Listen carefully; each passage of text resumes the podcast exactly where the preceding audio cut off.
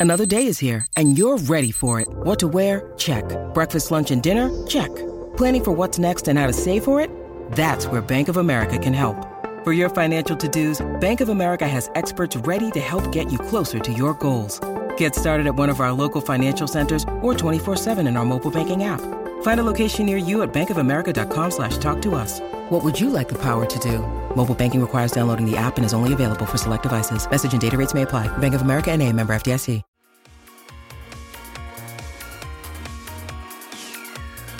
Hi, this is Tony Cottee, and you're listening to the We Are West Ham podcast.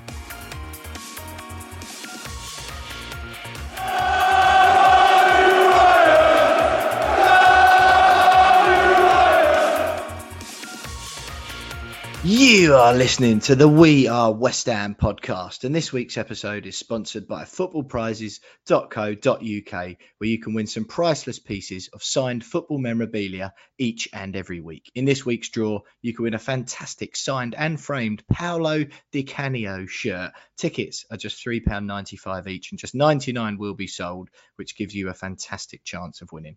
Entries close at 7:30 p.m. on Tuesday, the 1st of March, and the winner is drawn an hour later live on Facebook. There's been some fantastic signed pieces from Tony Cottee, Said Benrahma, Jarrod Bowen, and Vladimir Coufal up for grabs since their launch. So head on over to footballprizes.co.uk to check them out.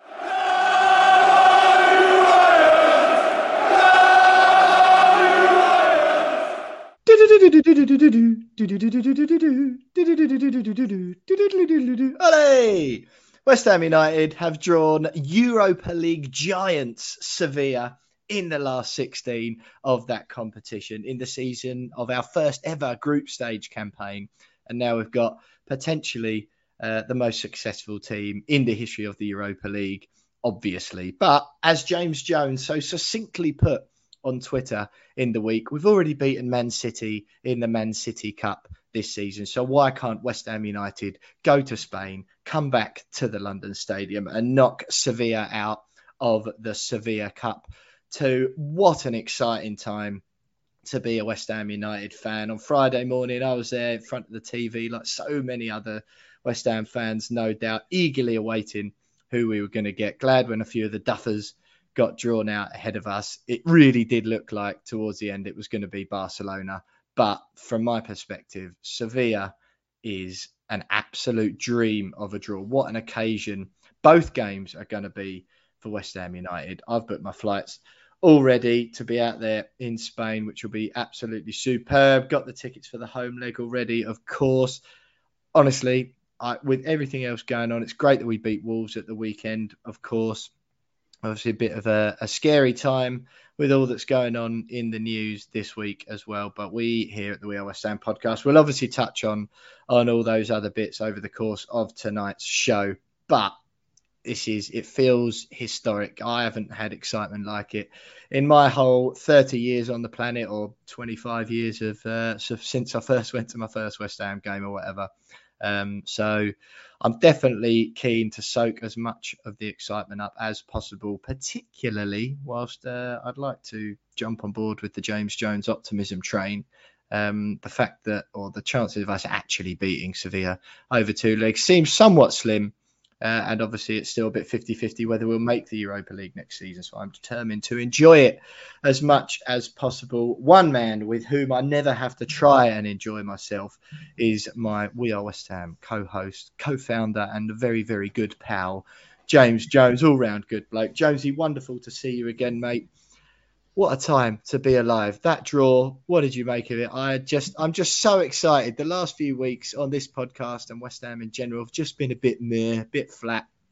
Um, obviously some of the results have been okay, but anyone thinking the performances have been at an acceptable level uh, is wrong, basically. Um, but, and then the draw on Friday, it's just transformed my whole perspective. It's just made me, you know, just remember where we are what a what a wave of positivity uh, we're riding at the moment as as West Ham fans.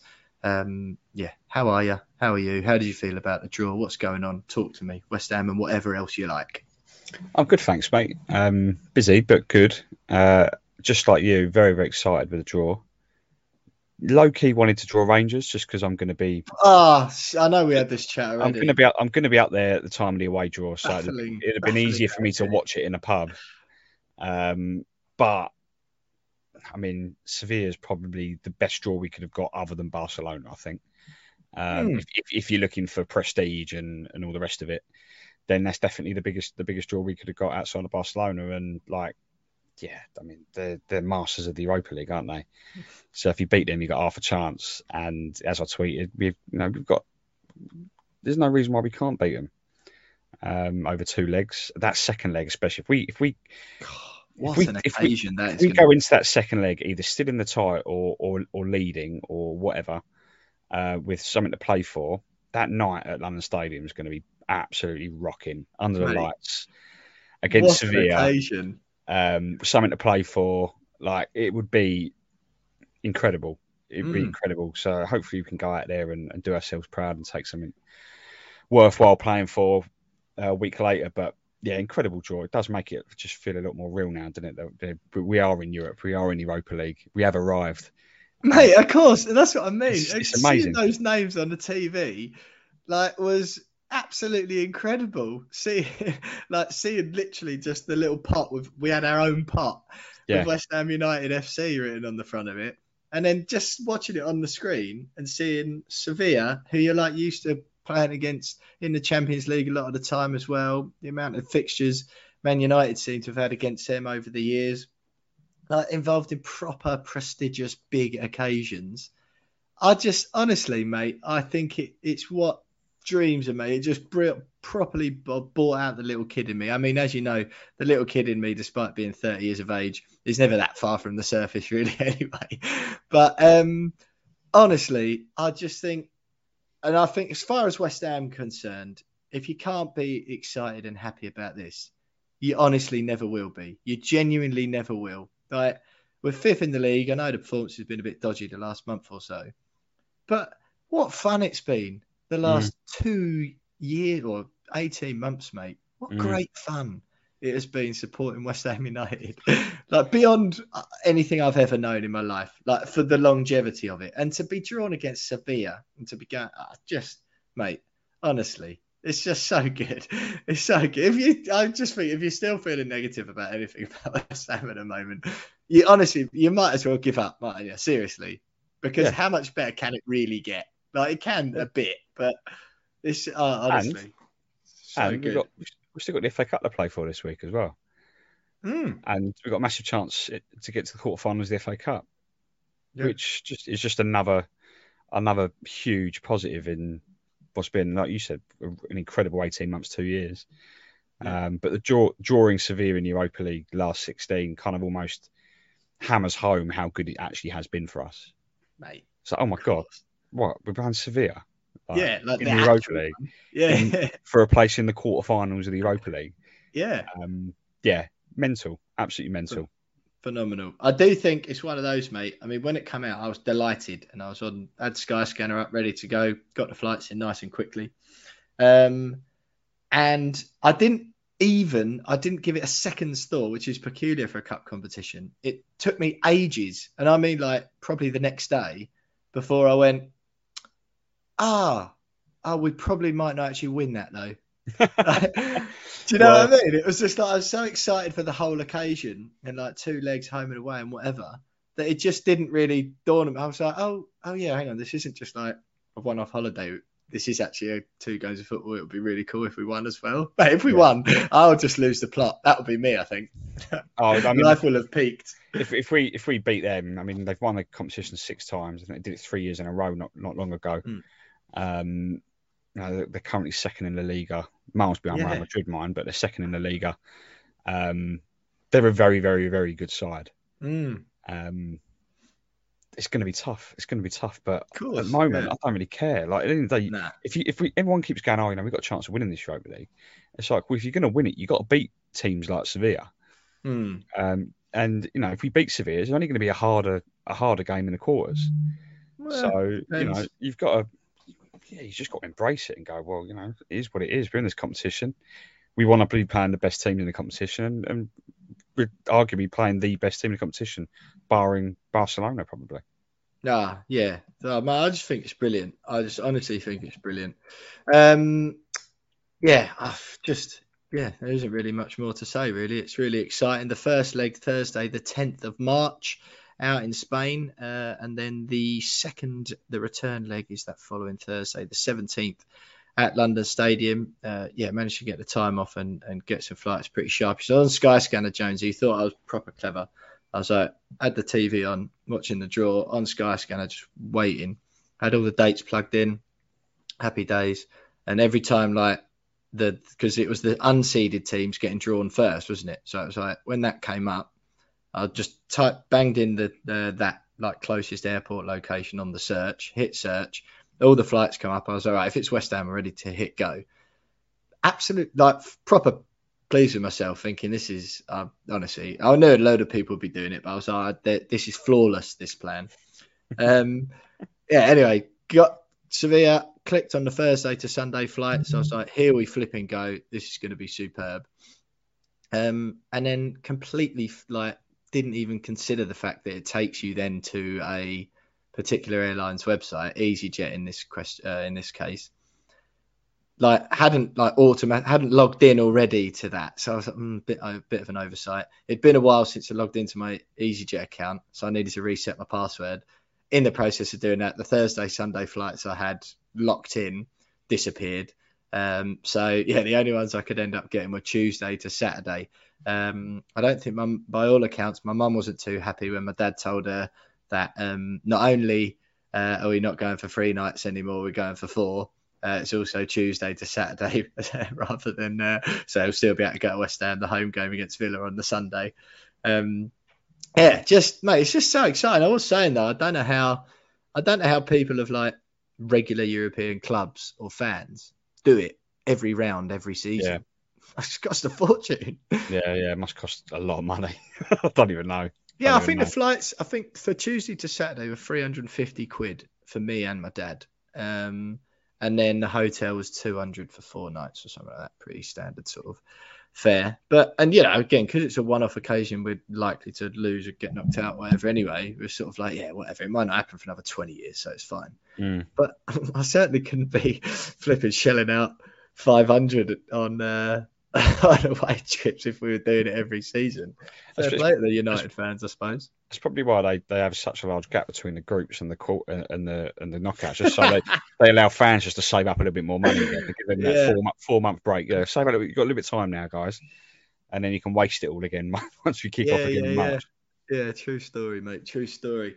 Um, yeah, brilliant stuff, mate. Absolutely cannot wait for that. Um, yeah, just yeah, absolutely riveting stuff. So you'll be on your work trip, still be able to watch it, of course. Um, one thing we do have to mention, mate. Obviously, it's not really anything to do with West Ham or the podcast, really. Um, obviously, there's the Andre Yarmolenko links. Um, feels I don't know. Feels a bit of a strange one to mention. We don't often just bring up other topical news stories that are going on. Um, but obviously, with everything that's gone on since we last spoke, me and you haven't really spoken about it uh, away from the podcast anyway. Um, but just sort of needless to say, sort of harrowing scenes and um, not nice seeing what we've seen on on the continent with Russia invading Ukraine. Uh, leaking over into into football a little bit. Andre Yarmolenko obviously been given some time off from the club, and the tribute to him uh, before that Wolves game at the weekend was nice to see. Alexander Zinchenko and uh, the Everton guy whose name escapes me. Apologies for that. But um, some emotional scenes up at Goodison Park after the Man City Everton game as well. Support sort of from from all corners from the people of Ukraine and, and the the apparent sort of you know bravery and resilience they're showing in repelling some of these attacks at the moment. Um, yeah, just I suppose just thoughts uh, thoughts are with everyone affected by it. It just always seems to me, yeah, I don't know about you, but I tend to refrain from tweeting about things like that, and and even on the podcast as well. It, it often I'm of the camp sometimes it seems like platitudes, you know, what, what me and you saying thoughts and love and prayers to people of Ukraine uh, on a West Ham podcast. Just don't know, it just doesn't always sit right with me. But I think with this this time around, it feels a little bit more appropriate, perhaps. Yeah, I mean, what what those poor people over there are having to deal with is tragic um, and just pretty mental actually. When you think about it, it's 2022 and mm. European countries having to deal with deal with that being bullied by another European country. Um, I say another European country, just one bloke essentially, who seems seems to have just completely lost his mind. Um, but yeah, yeah, it's um, it's terrible, and I'll tell you what, that that Ukrainian president Zelensky, yeah, what a man, by the way. Mm. Um, like that is leadership on so many levels. What he's doing, and like the Ukrainians are lucky to have him, um, and they're really getting behind him as well, and he's getting behind his people. And, and, and as you quite rightly said there, that you know they're making it a lot harder for Russia to to achieve what they want to achieve, and you know all the power to them for for standing up, standing up for their for their ground and for themselves, and, and really trying to push back and fight for fight for what's right. So um, yeah, I mean I'm, I'm like you, I don't I don't really get involved in the thoughts with and sending love and prayers and stuff, but. Yeah uh, my thoughts are with the Ukrainian people and Yarmolenko, obviously, as well. But mm-hmm. for the Ukrainian people, because I, you know, just it's very difficult to really comprehend what what I they're going yeah. through. Like you see it on the news, but imagine being just... invaded. Like imagine just where we live. Yeah, there's yeah. tanks and people with like guns and missiles parading yeah. through your streets. Like yeah. that's what's happening. Is these aren't like remote locations, are they? These are like well, all the stuff with Kiev as we've seen. You just can't comprehend, can you, what it must be like to, you know, if it was through Borehamwood or, or like round Croydon, whatever, where me and you are. Just the idea that you just can't comprehend it, can you? That no. people be steaming through those streets looking to do people harm or blowing up buildings and stuff. It's just we're we're sort of very lucky, but um, yeah, no, just it, it just felt like one non-football related that, that we perhaps had to mention, mate? Yeah, it's just madness. What like I was watching the news earlier, and the the guys doing a live broadcast from Kiev, I think, and suddenly mm. the air, the the air raid siren goes off. Yeah, and, and he's like, "Oh, looks like there's another attack," and it's just like, "What on earth?" And it's like in the yeah. middle of a, a major European city. Yeah, yeah, yeah. It's like I can't get mid around it. It's just no. mental. But um, there were talks today, wasn't there? So hopefully, yeah, yeah, yeah. Kind of Developing situation. Um, all power to them. Um, there was actually a football game at the weekend, Jonesy. There was an exciting Europa League draw. Um, there's also the start of um, a quite disturbing European conflict. But in amongst all that, West Ham played a Premier League game and stunningly played well. Uh, won it against a rival for those European places, be it top four or top six, whichever uh, camp you fall into and whichever wherever your belief lies. But what a huge 1 0 win that was over Wolves on Sunday. Um, to put us five points ahead of them, even though they've still got a game in hand. But when the games level up, uh, looks like we'll still be above. Huge win. Obviously, Arsenal have got those three games in hand on us with the same points. Tottenham, two games in hand. And if they win both of those, they will go a point ahead of us. But I mean, they couldn't even beat Burnley. They beat Manchester City and then couldn't beat Burnley. What a hilarious shambles of a football club. they really are. Antonio Conte coming out with the weirdest interview ever. Um, and then obviously them, them picking up a win off the back of it, Spurs. But it's certainly hotting up. And and Jones, it was a huge one because I think lose that game, and I honestly think you're effectively out of it. given Wolves a huge advantage.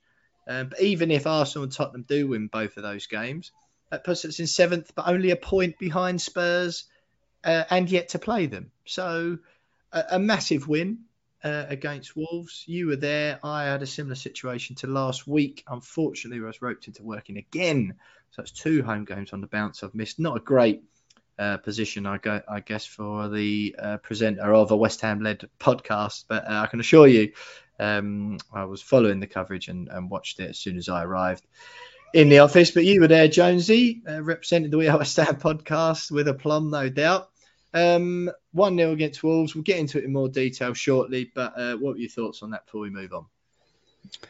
It was a massive win. Um, I think I said, I said on Twitter before the game that you win that and you're still in with a chance. If you lose it, you spend the rest of the, the next three months praying for other teams to, to slip up, and you don't really yep. want to be in that position. You know, at Definitely least not. it's still technically in our hands. Top six finish.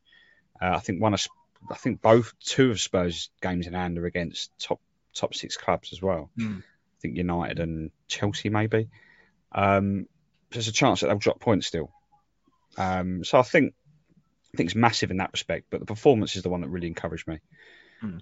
Uh, what I was dreading the game based on previous form. Wolves are in good form. They, you know, they're the form team up there fighting for it. And um, yeah, they lost to Arsenal in midweek, but very unlucky to in the end. And um, yeah, I was dreading it. And Moyes tweaked the system, and it completely changed changed everything for us. Really, like Wolves didn't really, couldn't really do much in the in the first half. They came a little bit stronger in the second um, after we'd scored, but yeah, all round super performance, and it's the type of performance that we can play like that between now and May.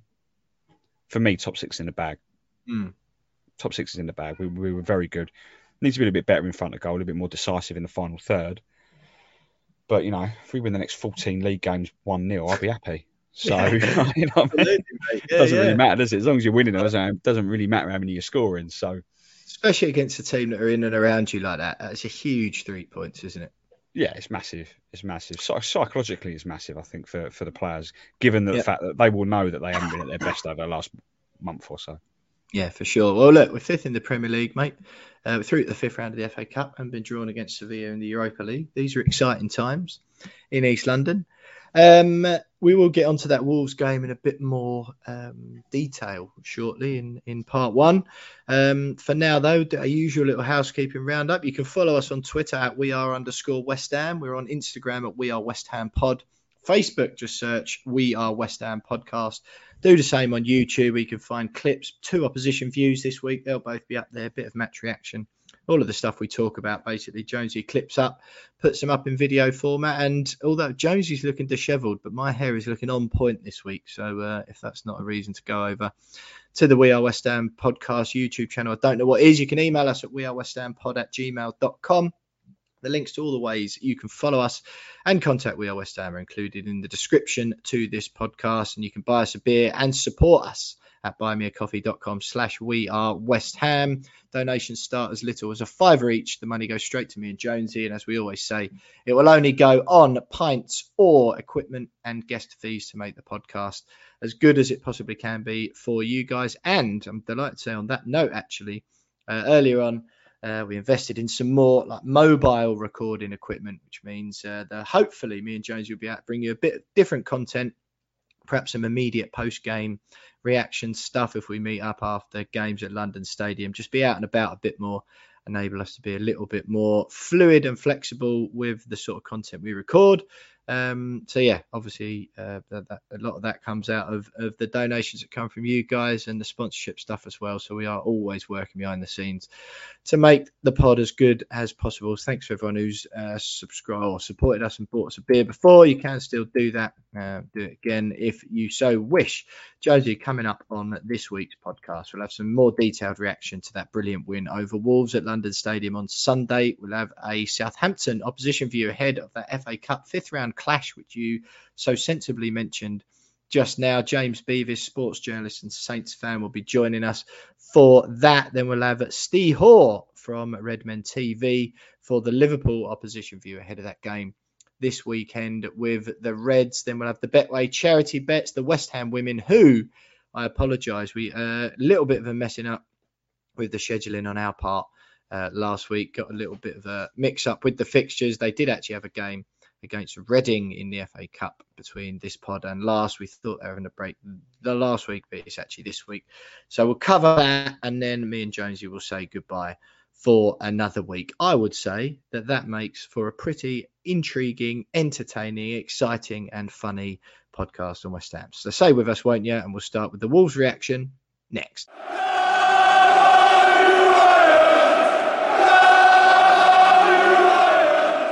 West Ham United won, Wolverhampton Wanderers nil. James, Sunday afternoon at London Stadium. I was feeling very apprehensive about this game. I think the performances in the build up to it were meh, to say the least. Wolves are in form, as you've mentioned already, and it just felt like, well, worrying, scary, whatever the, the words are. You can bang your thesaurus out again if you want. Um, but nothing of the sort in the end. Would you suggest, Jonesy, this will be another week where we need the, the detailed cutting edge analysis and insight from you as you were at the game and I was unfortunate enough to miss it. Um, would you say that we warranted the win? Yeah, hundred percent. We we deserved the win. Um, scored a couple more, like I said earlier, but I think on the face of it, David Moyes did the right thing by by tweaking the system, going five at the back, um, stop Wolves playing like the way they want to play. Uh, we pegged them in. It allowed Antonio to have a little bit more support from uh, from Bowen. Um, yeah, it just it just all seemed to click a little bit better than it has done over the last month as a result. Um, even with you know Fornals at, at, at wing back, which was an interesting choice. Uh, I thought he played very well. I mean, he's got the work rate for it, to put it that way. But mm. um, yeah, Lanzini was you know just just putting the strings in midfield, which allowed then Soucek to get forward. Obviously, he got his goal. We've not seen a lot of Soucek in the box of me this season, but you know, that allowed him to get into the box a little bit more. Uh, Declan Rice was his usual self. Kurt Zouma was immense. Mm. Definitely his best game in a West Ham shirt so far. Um, Ben Johnson was good as well. So nice to see him back. I was yeah. confused the other week when Fredericks was in instead of him and he yeah. didn't get a shot. Um, watched an yeah. interview with Johnson in the week. Comes across really well. Obviously likes being at West Ham and yeah, still like to see his development carry on. But sorry, Jonesy, as you were. But yeah, no, it's just every single player put a shift in. Every single player was was brilliant. Um, the the standout for me though was Antonio. Just looked a lot hungrier than he has done over the last what six weeks. Mm. and I think it's, it's as a result of him having a little bit more support going forward. Um, you know, it was just just far better, far better. So, Jonesy, then before we go on to Antonio as an individual, do you think because we've sort of been almost flippantly saying, "Oh, it's just because they're tired, the squad wasn't improved enough," da da da. Was the performance against Wolves perhaps proof or suggestion of the fact that you know what maybe it was Moyes' system that was getting a bit stale and a bit tired, and teams knew what to expect from West Ham, and we were easier to prepare against. And then, uh, you know, you change it up a little bit and take someone by surprise. Uh, and all of a sudden, that makes the players look fresher because there's spaces in different places, and the opposition don't know what they're up against. So the players have got a smidgen more time as the opposition are trying to catch up with you rather than knowing what to expect. Is it that, or because if not, where where did this extra energy and where did this performance come from? If the players are still as tired as we and lots of other people have been saying, I think there's an element of truth to that. I still think there there are a number. I would have thought so, mate. I'm very insightful and observant. Yeah, yeah, you know, of course, mate. Of course, yeah. I wouldn't, I wouldn't expect anything less from me, mate. Um, no, I think I, I, definitely think there's some truth in it, but then I still believe that there are there are players in that squad that are in desperate need of a break. Um, Antonio being been main one, uh, Soucek probably being the other. But um, yeah, I think the problem we problem we've had is that Moyes doesn't really change his system. Like, it caught everyone off guard at the weekend because he doesn't normally do that. No, true. Um, he did right at the beginning when he first came back. He he did sort of game by game have a little play around. But I think that may have been him just trying to find the best system for the squad of players he, he got. Mm. Um, he caught everyone off by surprise. Quite clearly caught Wolves, Wolves off guard because mm. they didn't really know how to deal with us, particularly for the first hour or so. Um, but yeah, it, it, it, probably did give give them a little bit more energy just knowing that within the first couple of minutes they knew they had they had Wolves rocked a little bit. Wolves really didn't know what to do. They were, you know, pressing really well, boxing them in in their own half and forcing on um, uh, um, errors, misplaced passes. They were, you know, mm. boxing in the midfield, and it just it just felt like the system suited suited them a lot mm. better. Um, regardless what, West, of whether West Ham rather than the opposition. Yeah, it suited us a lot better. Uh, it, it's not going to suit us every game. No, it depends on who you come up against, but Moyes got it absolutely bang on, and I think that then just it just gave them that that energy, knowing that you know they got one up on Wolves. They know that you know keep going at them, and then they'll and they'll they'll break. And eventually, it took an hour to do it, but plenty of chances, more chances than I can remember us having in one game for a good while. Um, and it was just yeah, yeah, mate. I still think that a lot of them are tired. But Antonio, for example, him knowing that he's got Bowen closer to him mm. would have been a massive help for his um, just mentally. Just yeah, rather than psychologically like, just going, he knows he's got someone with him. Yeah, yeah, yeah, yeah, on his own. Yeah. Um, and then you know Lanzini was like positionally was was perfect, suited his style a lot better. He was able to pull the strings a little bit more. Um, and it all just it all just fell into place really. And I think once when you have moments like that, I think players are just naturally a lot more buoyant mm. about what's going on on the pitch. Um, see, I, th- I still think a couple of them need a rest. Yeah, yeah, yeah. No, fair enough, mate. It's, it's a, huge win, isn't it? Thomas Soucek, you mentioned him already. Scored a goal on his birthday after a nice little move down the left, actually. A little bit of um, dance through, a couple of little passes down some some tight space on the left hand side. Ball across. Uh, Soucek's there to stab it in. Mentioned that he's one of those who's looked sort of a shadow of his former self. I think the running stats are still there. Perhaps he's been a little bit of a victim of Declan Rice's desire to develop his attacking game and get forward more. So to probably keep him happy, I think there's been very much uh, like from Moyes. All right, let Declan do the box to box stuff, which in a strange way, I know he wants to improve that side of his game to be an all round midfielder, Steven Gerrard esque, or whatever he wants to be. Um, but in a strange way, I think we've suffered because Soucek was so effective, wasn't he, going forward, um, particularly last season. But him getting on the score sheet on his birthday as well, pointed up to his granddad in, in the crowd who'd come over to watch him play because he wasn't able to during COVID. All very wholesome lovely stuff. That still back Soucek, of course, um, as a bloke and undoubtedly professional enough to always put a shift in and earn his money that way. But he, he hasn't been as as sort of well just effective basically as he was last season, is he? But um, nice to see him pop up with one and such a crucial goal. Yeah, I think his season's been as a result of a, a mixture of things, tiredness, as we've already said. Um, you know, the, the, the slight switching roles, particularly at the beginning of the season between him and Declan Rice, will have affected him. Um, and just, I just think that with the the system sometimes hasn't really benefited him as, as well as it did last year. Um, you did allude to it earlier. With some other teams would have uh, would have got used to the way we play and would have sort of hmm. worked out ways in which to nullify Soucek's, Soucek's threat. Yeah. Um, but at the weekend, he, he got into the box a lot more. He was allowed to push forward because of the system, because of the formation. He was allowed to push forward a little bit more and leave Rice to to, to hold back. Um, and there, was, there were times when both of them pushed forward and Lanzini held off a little bit. Um, so it was good to see him. And I think he needed a goal just for a bit of confidence. I think. Yeah, just to give um, him a um, bit of a boost. And, and Moyes did come out after and go, look, even Soucek knows he's not been not been his best hmm. recently. Um, so maybe that's that's the goal. That's the moment that kind of kickstarts him for the rest of the season. Yeah, getting him in the box a little bit more. Um, but yeah, it's good to see him back on the score sheet because just love his smile. What a wonderful smile. if nothing else, just for that.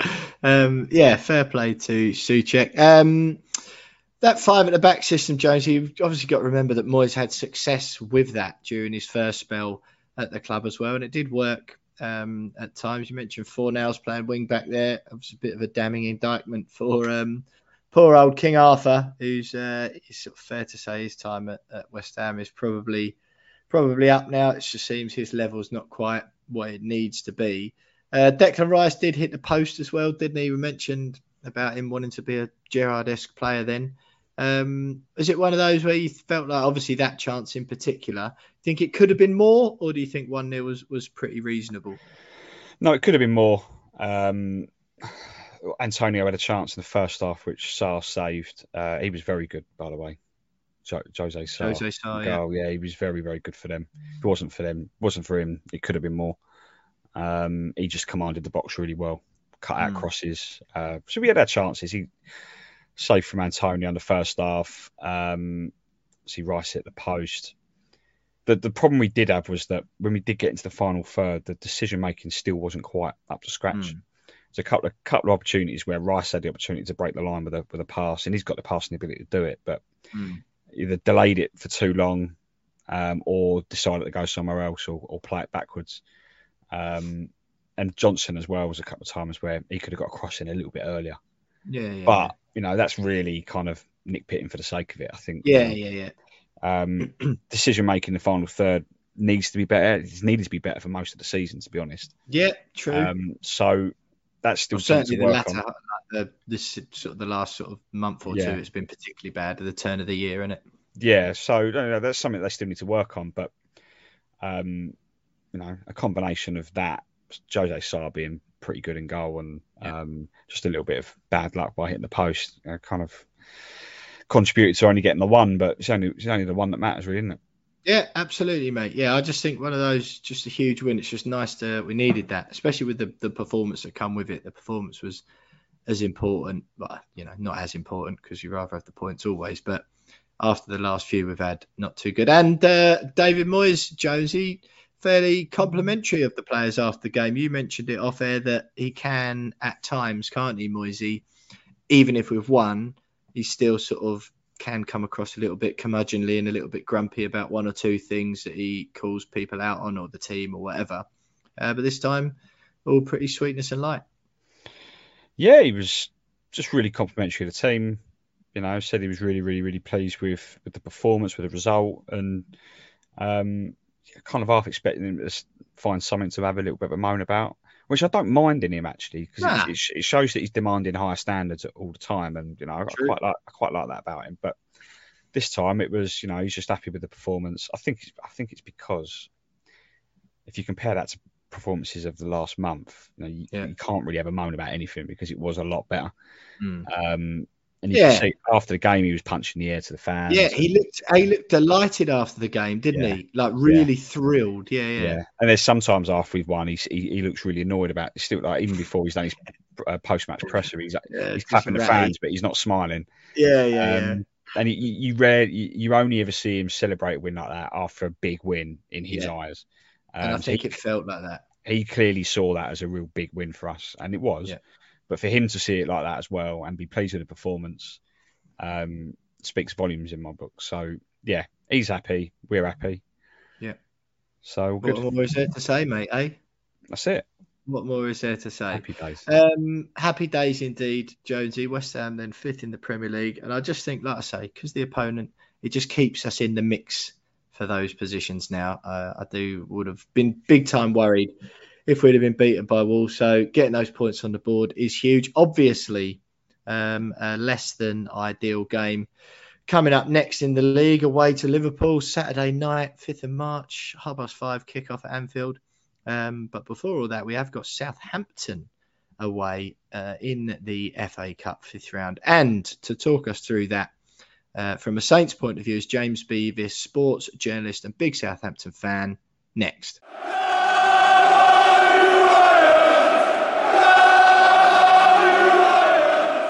Delighted to say that joining us again on the We Are West Ham podcast is sports journalist and massive Saints fan James Beavis to look ahead to that FA Cup game at St Mary's Wednesday night, 7:30 in the fifth round, West Ham v Southampton. James, great to have you on the show once again. Uh, before we get into the nitty gritty of the game and and your cup run so far and all that sort of thing.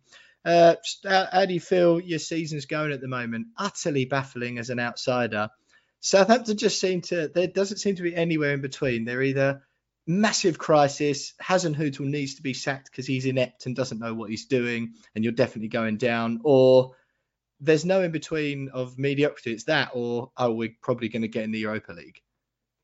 Yeah, I think you summed it up pretty nicely there. I think when I came on this, I think it's back in September, wasn't it? I was pretty negative. I think we we hadn't won a game so far in the season, um, and things have certainly changed, especially the last two months or so. I'd say um, probably since maybe since that West Ham game on, on Boxing Day, actually. Um, yeah, of course. Yeah, we've we've been just been much improved. Um, I think you, are not sort of far wrong, really. I mean, I think 2021 as as a calendar year, we were I think either the third or fourth best team um, across the whole Premier League. It's and crazy, then, isn't it? Yeah, sorry, no, 2020. Sorry, that was 2021 yeah, yeah. last year. We were probably third or fourth bottom of the over the calendar year. So yeah, it is. You're right. It's just it seems to be just ups and downs, but we're certainly on a big up at the moment. Um, mm. And you know, a lot of that is down to maybe sort of the the bigger squad that that we've got now. We seem to have some quality players that can come in um, in most positions now, which maybe we haven't really had before. Obviously, the, the, young players that we've brought in have pretty much hit the ground running as well, as I'm sure we'll talk about at some point during yeah, this. Sure. But um, yeah, it just things are just going right. We've got sort of settled starting eleven at the moment. Everyone seems to know their roles and they're playing mm. it really well at the moment. We've got momentum. Um, we've got really good confidence just throughout the squad at the moment as well. So yeah, we're, we're in a good place right now. Um, but I guess knowing sort of life under Hassan Hasenhüttl, there'll be a, a big downer at, at some point soon as well. Well, that, that's what that's what I was going to ask because I'm not sure. I, I I can't really figure out whether Southampton are and should be like the poster boys for long term faith in a manager. Um, I mean, I I I flipped from thinking Hasenhüttl's absolutely brilliant and wonderful for the Premier League to completely sort of just apathetic towards him, just thinking he doesn't bring much. When he's like pumping his chest and crying when you beat Tottenham the other week, I'm like, what a bloke! Like, what a man to be leading your club! Like, phenomenal stuff. Um, and then sometimes, especially when you're bad, I'm just like, he obviously is the dinosaur. He doesn't know what he's doing. Uh, it's so like how what, what you mentioned the big squad there, but what what is it? Is it a good thing that you've stuck with him for so long? Because it's quite unusual, isn't it, to see a manager peak and trough like he does, and kind of just ride it all out. The the the tendency of pro clubs these days is to just sack people as soon as it's going bad. Is it just Southampton an example that ultimately football clubs go up and down slightly, particularly ones with budgets a similar sort of size to, to West Ham and Southampton's, um, obviously outside that top six bracket or whatever. Uh, do you sort of were you ever calling for him to go, or how do how do you view him? I mean, you, you, sort of you hit the nail on the head there a little bit because of his sort of how emotional he is. I think the fans have like really taken to him. It's, it's probably a little bit of a similar situation to Bielsa at Leeds as well. I guess Klopp at Liverpool. He is very likable, and I think at times it's probably saved him. I guess the second nine 0 was when began to sort of you know um, have their doubts, me included because you know even though you go down to 10 men after i don't know it's just over a minute wasn't it you mm. know you then that's the point where you know you put you know a defender on an extra midfielder on take a striker off which he, he didn't do actually on the day but you know uh, but what i will say is that i think he's learned a lot of lessons um, especially after those two nine nils especially after sort of the, the real sort of lows that we hit last year mm. 2021 he's learned a lot. We're a lot sort of tactically more, or he's sorry, a, lot more tactically aware now. Um, we've got a lot of different systems we use where it used to be sort of primarily the four two two two.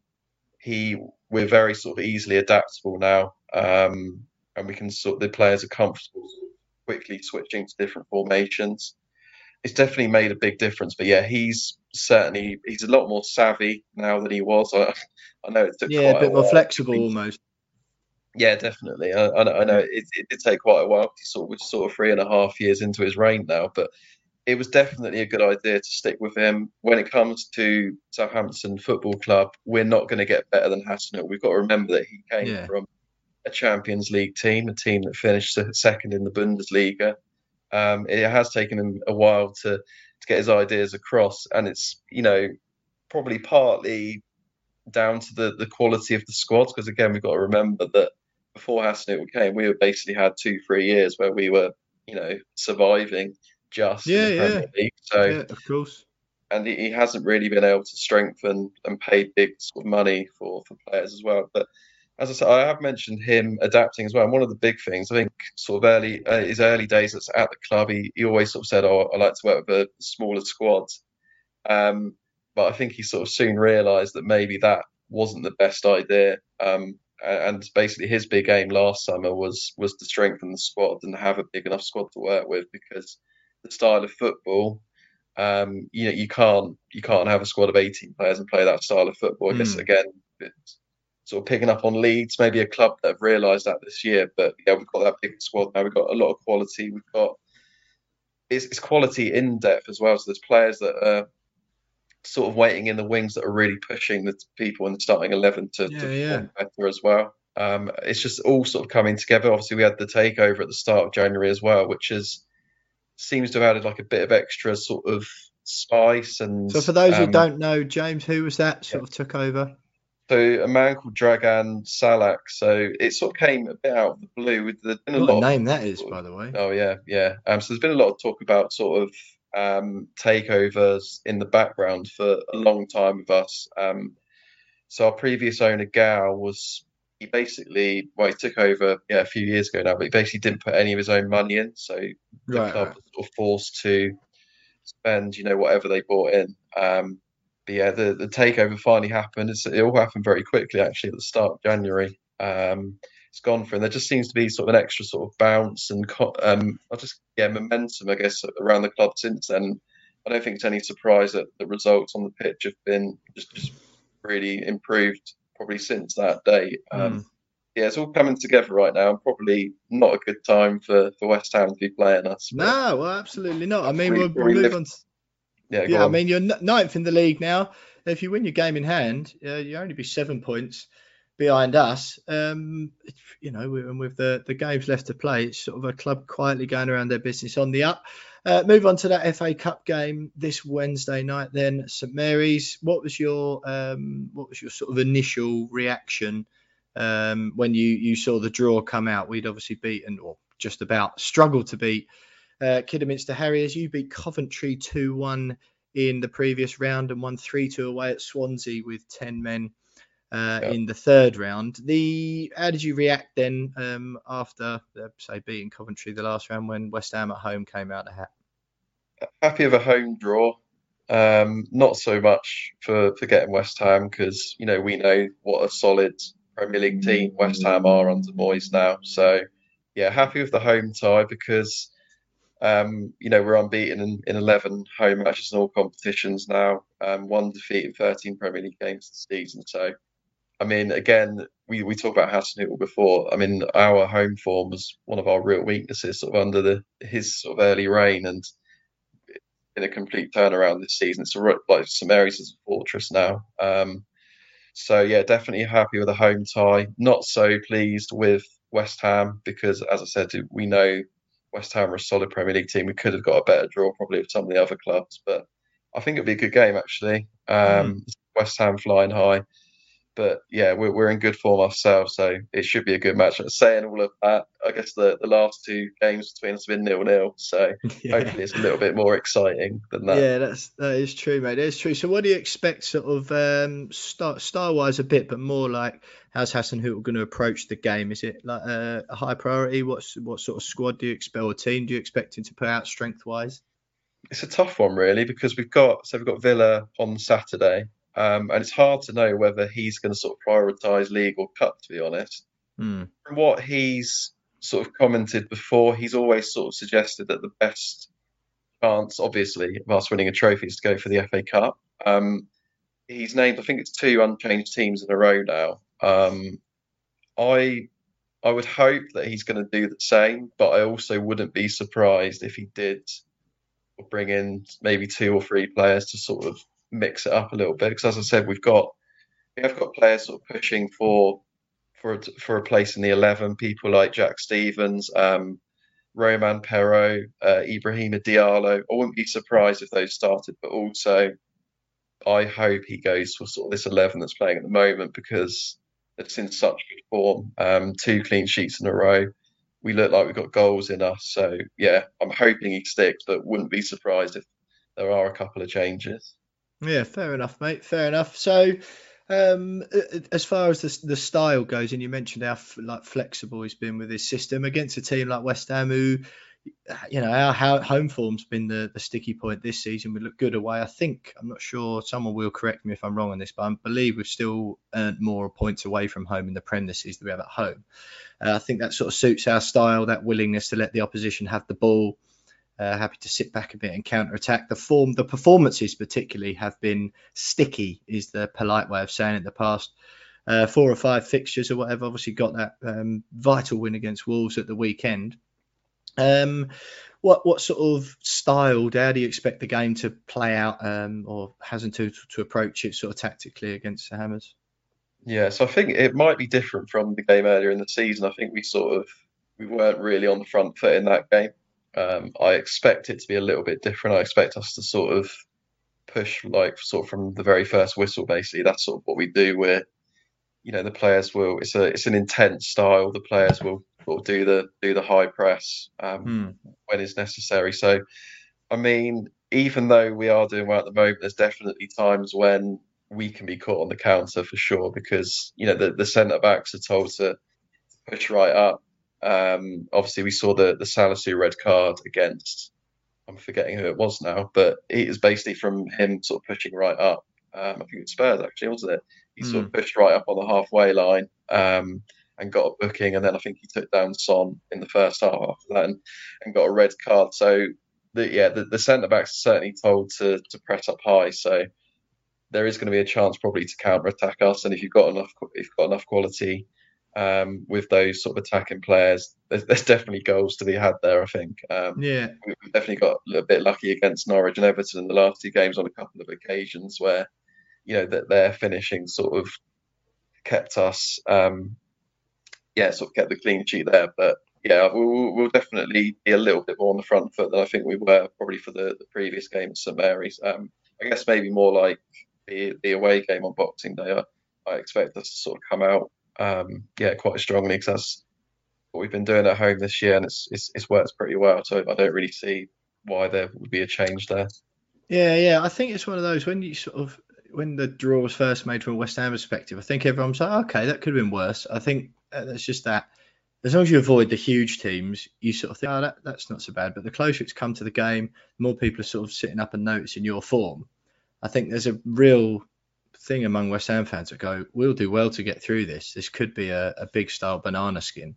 Um, and I think the, you know, from a squad point of view, David Moyes, we've just been drawn against Sevilla in the Europa League. I mean, I'm absolutely so excited for the game.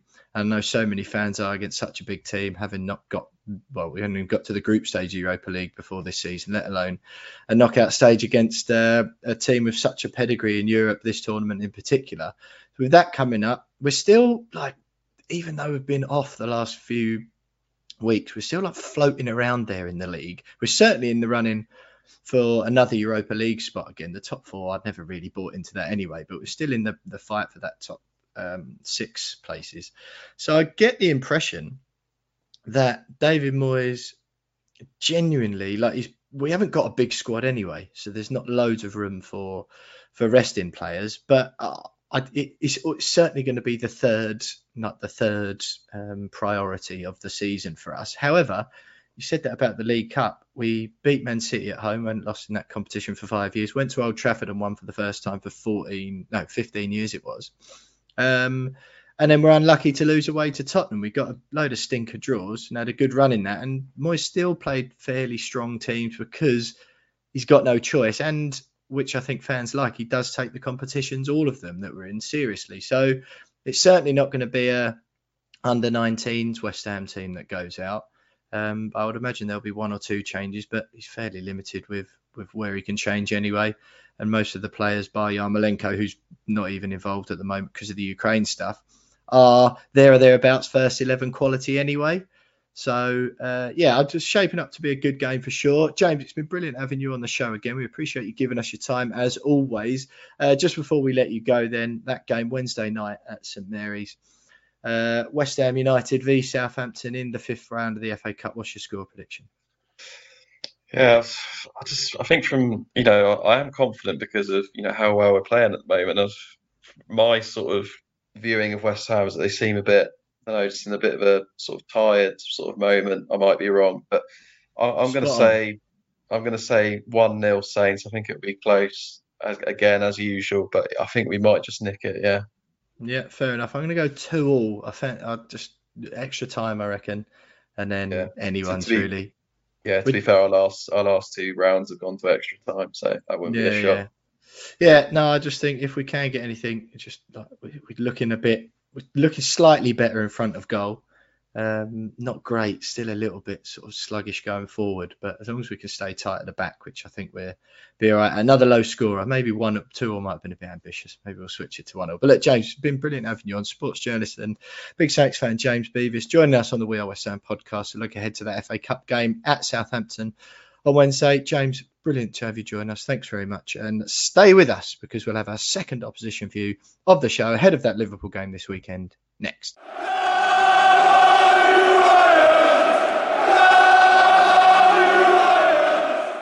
Okay, I'm delighted to say that I'm joined by a good friend of mine, uh, a good friend of the show as well, Ste Hoare from Red Men TV, to talk to us ahead of Saturday's game at Anfield, 5:30 kickoff on Saturday afternoon. Uh, Ste, firstly, congratulations on winning a record ninth League Cup.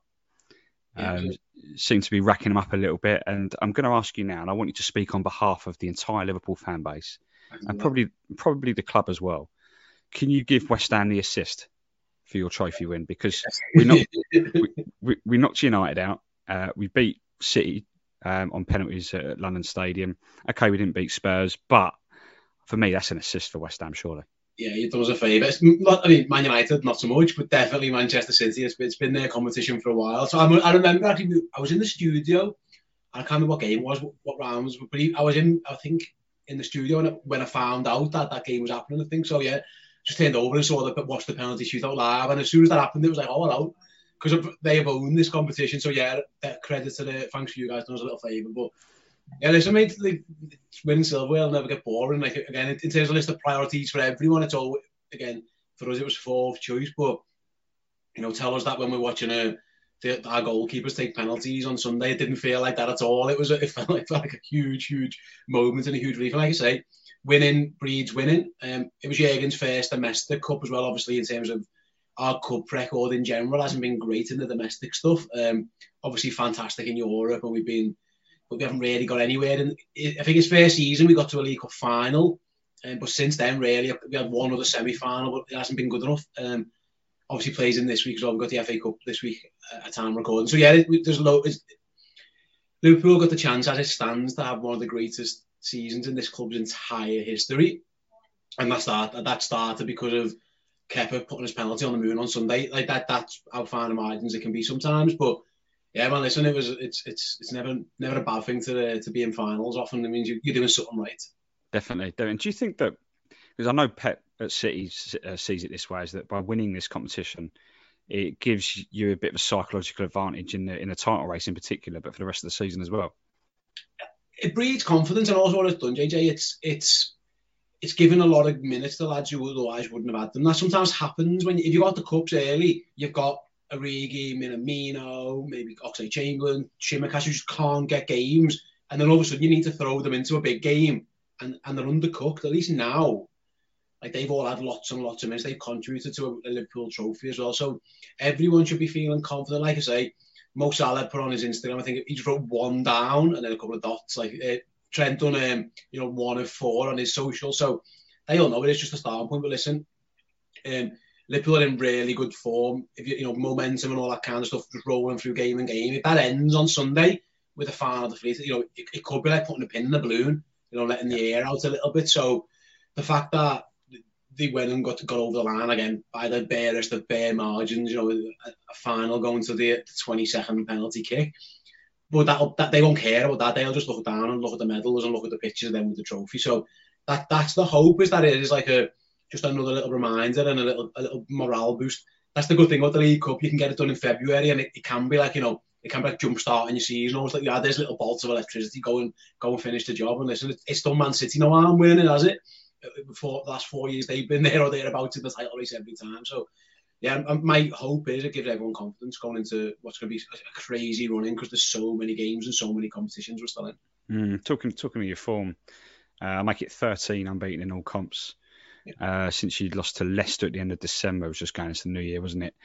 Um, at one point, City were about, around about 15 or 16 points clear, and it's now just six. And Liverpool have got that game in hand, and you still got to play City. Uh, you took there about momentum, um, one one down, three more to go. Is is do, do Liverpool fans see the title race as being theirs to lose now? No, not really. I, I think I think I think we, were definitely in it. I think that we, we were. I said we drew with Chelsea just around that time as well, um, and I thought that was it. I thought it was game over. Yeah. I thought the gap was going to be too big, but then obviously we've been in incredible form. I didn't. I said that partly because I didn't think we were going to go through January winning every game. We were mm. losing. You know, we were losing our best player, and obviously Sadio Mane, another important player, Naby Keita goes as well. We have injuries. We have all. At that point, that was when the COVID stuff was still very much kicking off. So we have games where we go to Spurs with, you know, a teenager who's hardly ever played for us in sentiment, things like that.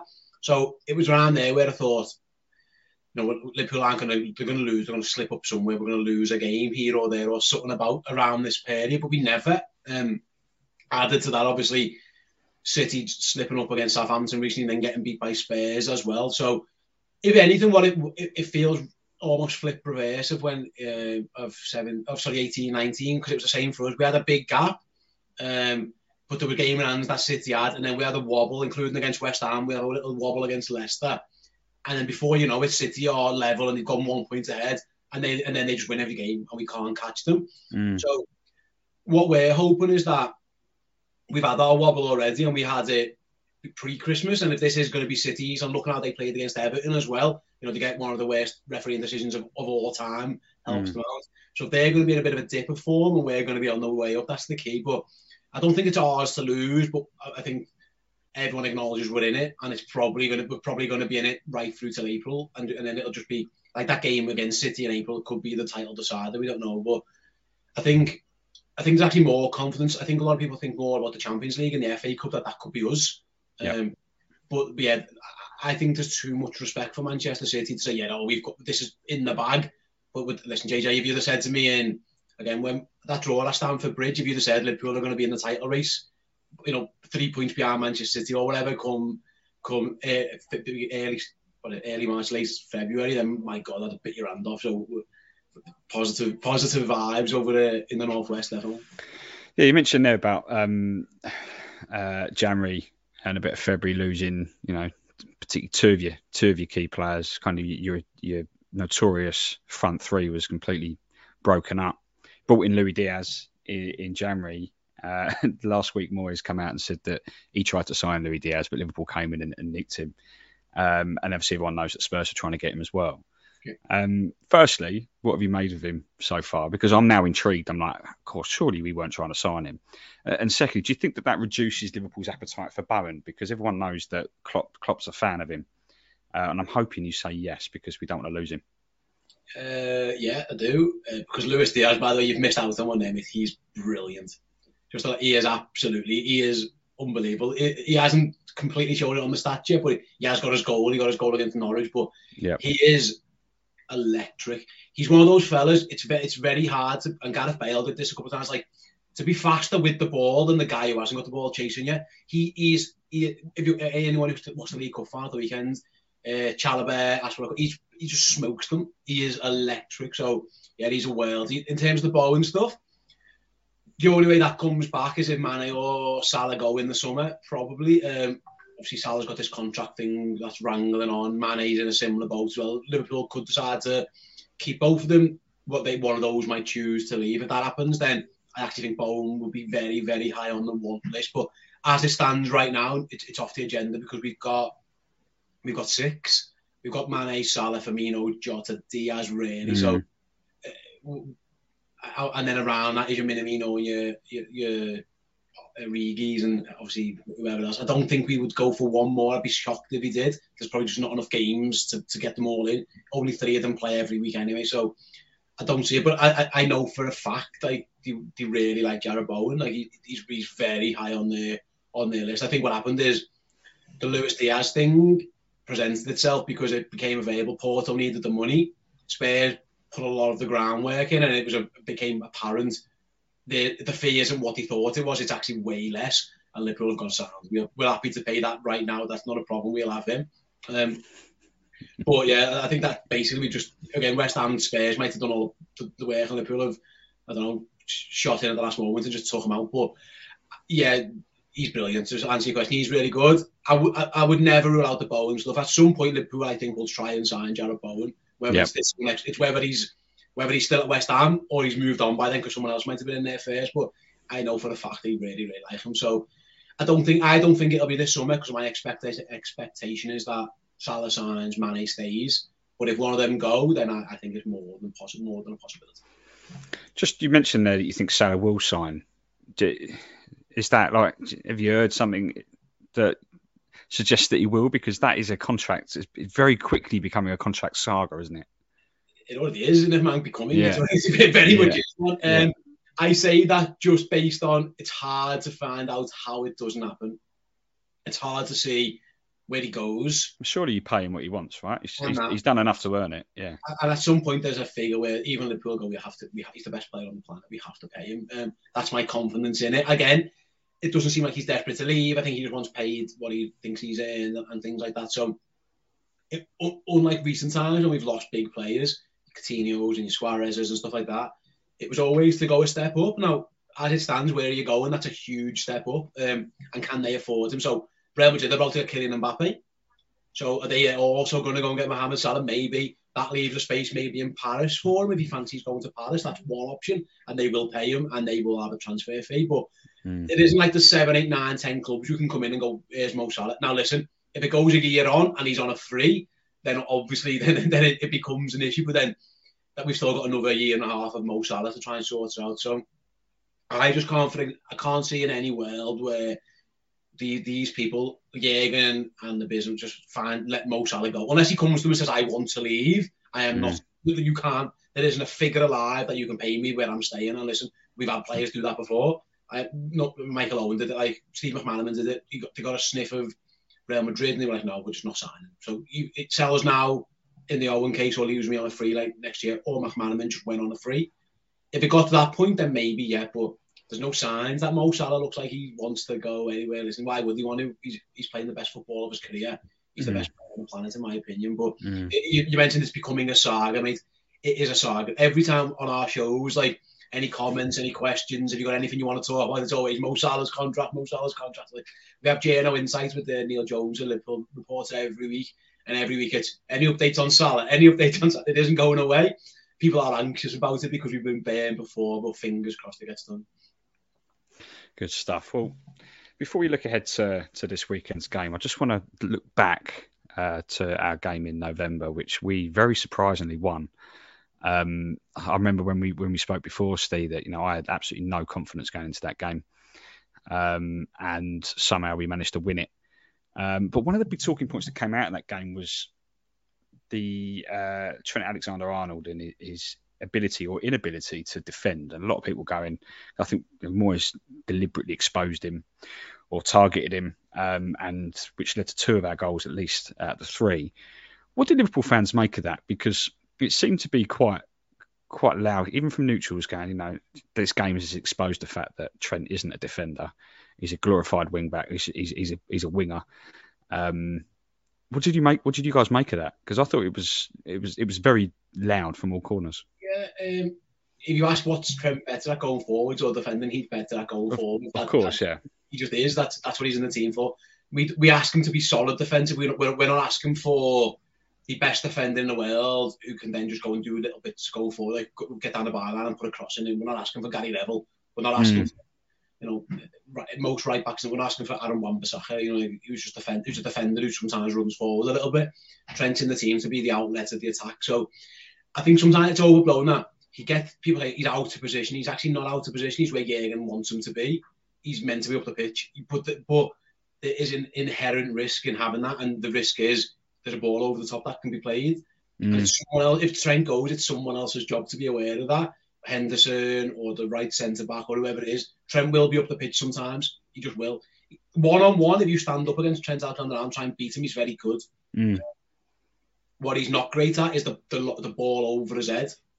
Um, he isn't amazing. He isn't amazing at that. That that is what it's, it's a thing in his game. But listen, if Trent might cost us three goals a season, but we score 20 of because of him, you know, it's a net it's a net positive for us. I mean, we'll take that every time. We've it's a plus 17 if every single team looks at, we haven't got many weaknesses. There aren't many. There's a high line that you can get in behind if you're good at it, because we're the best team at playing offsides in the league by a country mile. We catch every. I think we're up to 100 now, which is just absurd because we do that. Yeah. Um, so yeah, so there is that you have to do something, and what it isn't that people try aim for Trent. I think it's more they try and avoid Van Dijk. So why would you play it over there, over there to put towards Virgil, towards I think is the best defender in the world, or one of them.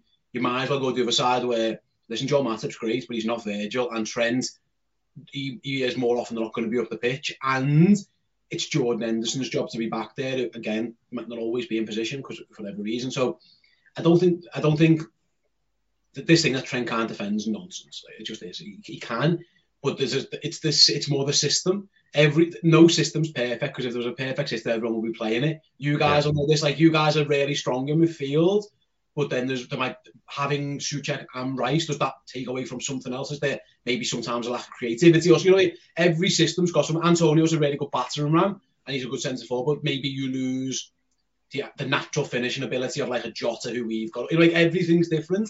Yeah. But that is that if you're going to beat Liverpool, the, the wait Chelsea almost did at the weekend. It's third man runs that beat the offside trap and try and get down the flanks. That's where that's where the space will be. Um, and, and West Ham did it, and also the, obviously the set piece goal as well, where we're, we're very strong. We're the best. We're, we're the best team certainly scoring from set plays, and we're actually quite strong defensively. But West Ham exploited uh, the, the issue around the goalie, and I'd expect it again. They're going to try and pile onto him again and try and get one. So, listen, we are not like we're not invincible. Like no no no football team is unbeatable. Man, you know, Tottenham's going to beat Manchester. No one's unbeatable, but so everyone's got a chink in the arm, and that is again. If West Ham want to beat Liverpool, uh, if I was planning from a West Ham point of view, it would be get if get someone running from midfield deep, try and time the run over the top, and you might get caught offside four times, but the fifth one's on. Like Romelu Lukaku in the final is a hair's breadth away from being onside and scoring the winning goal. It's a very risky strategy we do. It's risk reward. We do it because we want to be pushed up the pitch, because we want to camp everyone into their own half and try and get past us. And the only way out is to go long. That's what mm-hmm. we want to do. But you can get it right. West Ham got it right a couple of times in, in, in around Trent. Chelsea almost got it right. We had, uh, again, if Mason Mount can hit a cow's arse with a banjo, again, we might not be sitting here saying we're the League Cup winners, we probably lost. So it is risky. We're not unbeatable, but I think it is a bit over overstated. Like just if anyone just if anyone doubts Trent Alexander Arnold, then that's more on them than, than, than me. I think I think he's brilliant. Fair, fair, fair. Well, you mentioned there that Liverpool aren't invincible. Well, you pretty much may as well be against West Ham at Anfield. We've we've only won once there in 59 years. That came in 2015. Yeah, I was there as well. yeah, It was horrendous, by the way. Uh, for a minute, I thought you meant you were there 59 years ago. I was there for the one. I was there for the one. Yeah. So, but we've only actually ever won at Anfield four times in our entire history. Um, scored 41 goals in 68 visits, and in that time, Liverpool have scored 134 against us at Anfield. So you may as well be invincible against us. But you've already kind of spoken there about how West Ham can can beat um, can beat Liverpool. But is there any anyone in particular in the, that West Ham team you think can cause you guys particular damage? Yeah, Bowen. I think the, those runs that I've been talking about, the out to him run, if he can time that uh, right, he'll, he'll get in. He'll, he could get in one on one. That's the issue. What Liverpool needs to do is get pressure on the ball, high up the pitch. The high line is that it is there forever and it'll work, but it only works if you don't give the ball away in stupid areas and then you can be counted on over the top. And if you do give it away, you've got to win it back very, very quickly. So timing of runs. Uh, I'm guessing Bowen will play on the right. Yeah, probably. Yeah. And then who will be on the left? I'm guessing. um, I mean, it might be Fornals. Um, he may even play Vlasic for, for a little bit of pace. I think I, I think Benrahma's yeah, still going to be dropped. That's the key. Is that like Mason Mount gone in a couple of times? Those into if you can time those runs, uh, Antonio again if he can if he can get one times to perfection, um, that's the key in terms of if you want to get at us in terms of stopping us. Um, I mean, obviously midfield, well, your midfield is very strong, but we don't really try and play too much through midfield if we can help it. We tend to use the fullbacks again for the creativity in the team. So, so can someone stop Mo Salah? Can you stop Diaz? Can you stop Mane? That'll be. I'm guessing Jota is back and available again in there. So, yeah, you, you need and If I West Ham are going to come to Anfield and win, you're going to need seven, eight, nine lads to play nine out of tens. Um, and a bit of luck. Maybe, but you say this, maybe like of, you've been talking about those 59 years, this is probably one of the better West Ham sides that are, t- are going to turn up in those 59 years. Some of them have just turned up as cannon fodder. Mm-hmm. Uh, I think the one, the one year they won, obviously, with, with, it was Payet, his goal, we have the red card for Coutinho. Like, that was a good West Ham side as well. I think this one's better.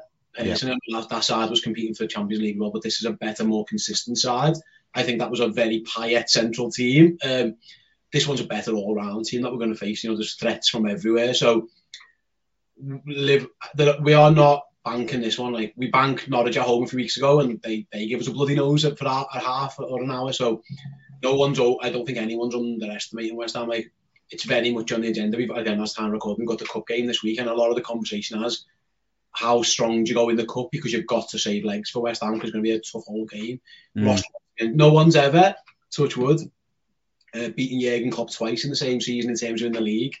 Um, a Jurgen Klopp team, no, no one's ever done a double against us. Um, West Ham could be the first to do it this weekend, couldn't they? So I, I think we very much acknowledge it. If you look at Liverpool's fixtures at the end of the season, this is one of the tougher games. Uh, and I again, I don't know what the, the general West Ham feeling is. I'm sure you'll tell me, but uh, there's no no one's overlooking West Ham or underestimating based on that record because it, it, it's a completely different side, it's a completely different team. I think from a from a West Ham perspective, um, if you'd have asked me that question maybe four days ago, we'd have been absolutely dreading it. But beating Wolves at the weekend, I mean, because our, our form, although we've been picking up results, our general performances have been really poor. Quite clear because we've got a, a, thin squad. Quite clear that players are absolutely knackered. Yeah. Um, but against Wolves at the weekend, it was only one 0 but we were far better. We changed the system, went five at the back, um, and we were just far far better going forward, far better off the ball. Um, so there is an element of uh, just a renewed bit of confidence. Not so much that we're going to go to Liverpool and grab a grab all three points, but there's confidence that we can go there and cause a few a few problems um, and maybe come away with something. Um, but yeah, a little bit more confidence from a West Ham camp, and we, we desperately need it as well. We're trying to finish that top six again, um, so it'll be interesting to see what happens. But Steve, before I let you go, mate, got a prediction. Bear in mind that the last four meetings have been decided by a single goal between these two sides. What what are you saying? I think it's going to be close to me Navy. I'm going to, again, I'm going to be live on our show in the studio watching. I, I, I said 2 1 to Liverpool. Uh, it feels like that. It feels like it's going to be a close one because, like you said, every, these two teams seem to play close games. Um, you, you got the one goal win the, the all place. One, one by one for us might be in the maybe even things out. I think that might be right, but like I am expecting a very difficult game. Yeah, I'm going to go one all. I think I'll take the point 100% if we can avoid defeat, and if we do lose, then by the by the single goal, I think we'd be generally as long as the performance is good. I think that's one thing that West Ham fans are, are, are desperate to see more, yeah. more than anything. But Steve, always a pleasure, mate. Really appreciate you coming on. Um, that was Steve Hoare from the Redmen TV. And next up, we've got Betway Charity Bets.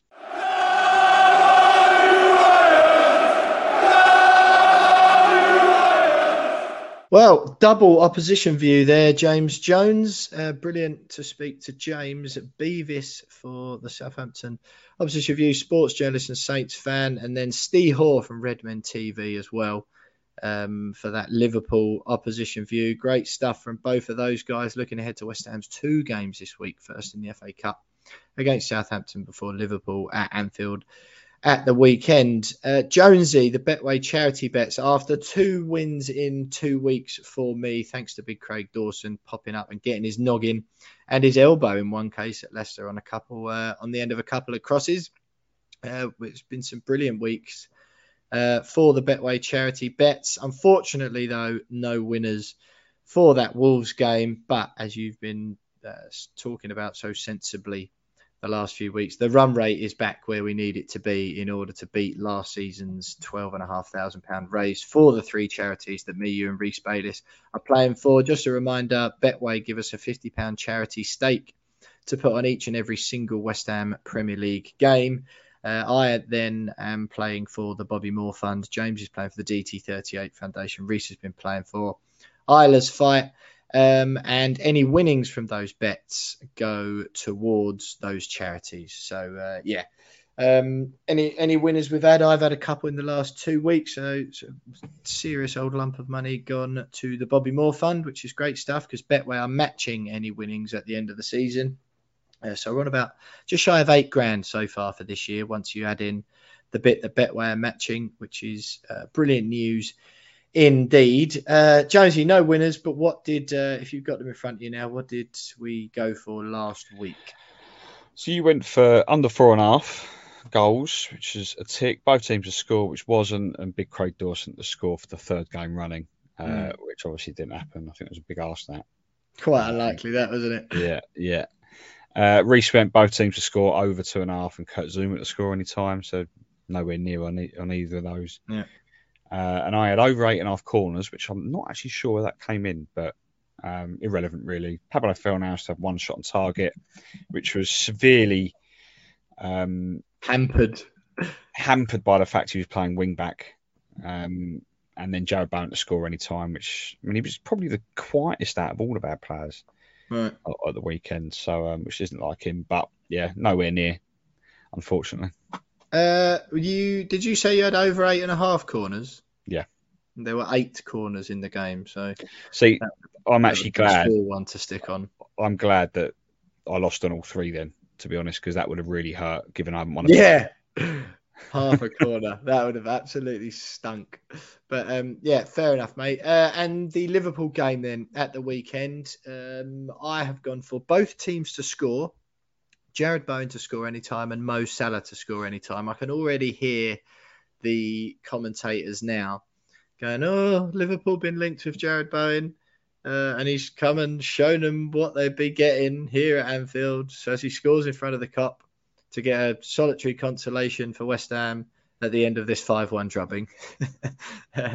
and yeah, back Salah because he just loves to go against West Ham. Not that West Ham are exclusive in that group. Um, he loves to go against anyone. But yeah, can't. I always feel a little bit when I feel like we're definitely going to lose games. Obviously, I never out and out back West Ham to lose particularly at Anfield because the odds aren't going to be great. But um, yeah, just sort of went a little bit cagey with that one, especially if I had a couple of good weeks. Just uh, if I can just keep it ticking over, even with a few hundred, that wouldn't be too bad. Go on. Um, what, what have got? Over two and a half goals. There's always goals, isn't there? Uh, over ten and a half corners. And Pablo Fornals anytime. I mean, hopefully he doesn't play wing back again. I doubt he will. Well, that's the thing, um, mate. But he just loves a goal against Liverpool. I think he's got three three and five appearances against Liverpool, and two of those come at Anfield. Um, so for me, it's a no-brainer that Pablo Fornals is is in. Yeah. Um, and then Reese has gone West Ham to have over four and a half corners, over three and a half goals in the game, and Antonio anytime. It's definitely due one, isn't he? That is honestly. Well, I mean, he did come close, didn't he? He come closest for weeks in that effort he had against um, against Wolves, where he sort of got it was in a tight angle, a bit of a toe poke, and, and Jose Sá made a good save. I was like, blimey, uh, closest come for scoring for, for months on end. But um, yeah, I'd okay. I, I sort of Reese's bet seemed to have got a bit erratic the last few weeks. Been a while since he won one. Um, but fair play. Just a reminder that you can back these bets for real if you so wish on the Betway website and app. Uh, just go to the game in question. This week, of course, it'll be West Ham Liverpool. Uh, these bets will be live towards the end of the week. Find West Ham v Liverpool. Go to pre built bets. Uh, scroll down, you'll find the We Are West Ham podcast bets. Mine will have my name against it. James's and Reese's will be labelled accordingly with their names as well. Uh, and you can, as I say, back those for real if you like the sound of them, particularly the old Craig Dawson ones the last couple of weeks. You'd have been quids in uh, if you'd have been backing those ones. Uh, pretty good stuff. Jonesy, I, I, think, like I said, we're just under eight grand now, so it's okay. But it's getting towards the business end of the season, is it? We're ticking over into March, and then you're left less than two months left in the campaign. Um, so we need to we need to sort of keep the regularity of the bets up as much as as much as those big values, don't we? If we're going to get over that twelve and a half grand mark. Yeah, we, we probably need uh need at least another twenty. At least two. At least two, isn't it? At, at, least one big big one. Yeah, uh, and then a couple of little little ones to top us up. A couple um, of little um, tiddlers. A squeaky bum time for me. I'm getting getting incredible. big time uh, squeaky bum time for you on a big time zero. I can't end the season with zero. I did so well last year. Um, yeah. Yeah, it'd be very, very upsetting. I just, mate, even this, do you know, like, fair play, but excuse me, I just can't see it. Like the, what yours won this week, I just can't. See, t- over ten point five corners is an awful lot of corners in a game of football, isn't it? And Pablo Fornals is going to be playing at centre half probably. so, so I, I, I base the corners, but purely because Liverpool are going to have a lot of chances. Yeah. So the chances are that you know we're going to be deflecting goal, balls into the yeah. Kop, left, right, and centre. yeah. So yeah, I mean they, they can, yeah. they'll have like 30 corners in the first half, probably. yeah. uh, pummeling that goal. Yeah, yeah. I like your Pablo Fornals thinking. I understand that. But um, yeah, I don't know. I don't know. We'll see. Um, but look, good stuff, mate. Good stuff. We're doing all right in the last few weeks. So hope we can keep that going. Um, stay with us because we'll have the West Ham women next.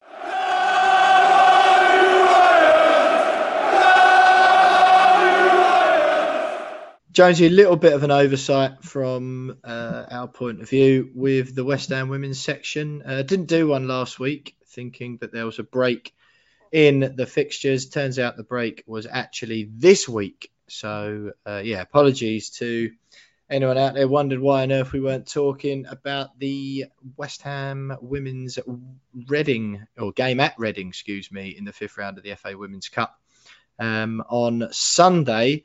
However, they won 1 0 after extra time. Dagny Brynjar Brynjarsdottir, I'm going to get that one day, I promise. Uh, Dagny Brynjarsdottir scoring once again. An excellent goal scoring form this season. In the 107th minute, time added on at the end of the first period uh, of extra time, nil nil after normal time. West Ham coming away with a 1 0 win. Uh, next round draw hasn't been done yet, um, so not sure who West Ham are going to get. But Jonesy, um, as far as that goes, um, you know, positive stuff progressing in the FA Cup uh, after extra time. You sort of do feel normally you'd say, oh, you know, the extra minutes in the legs might be a bit of a blow.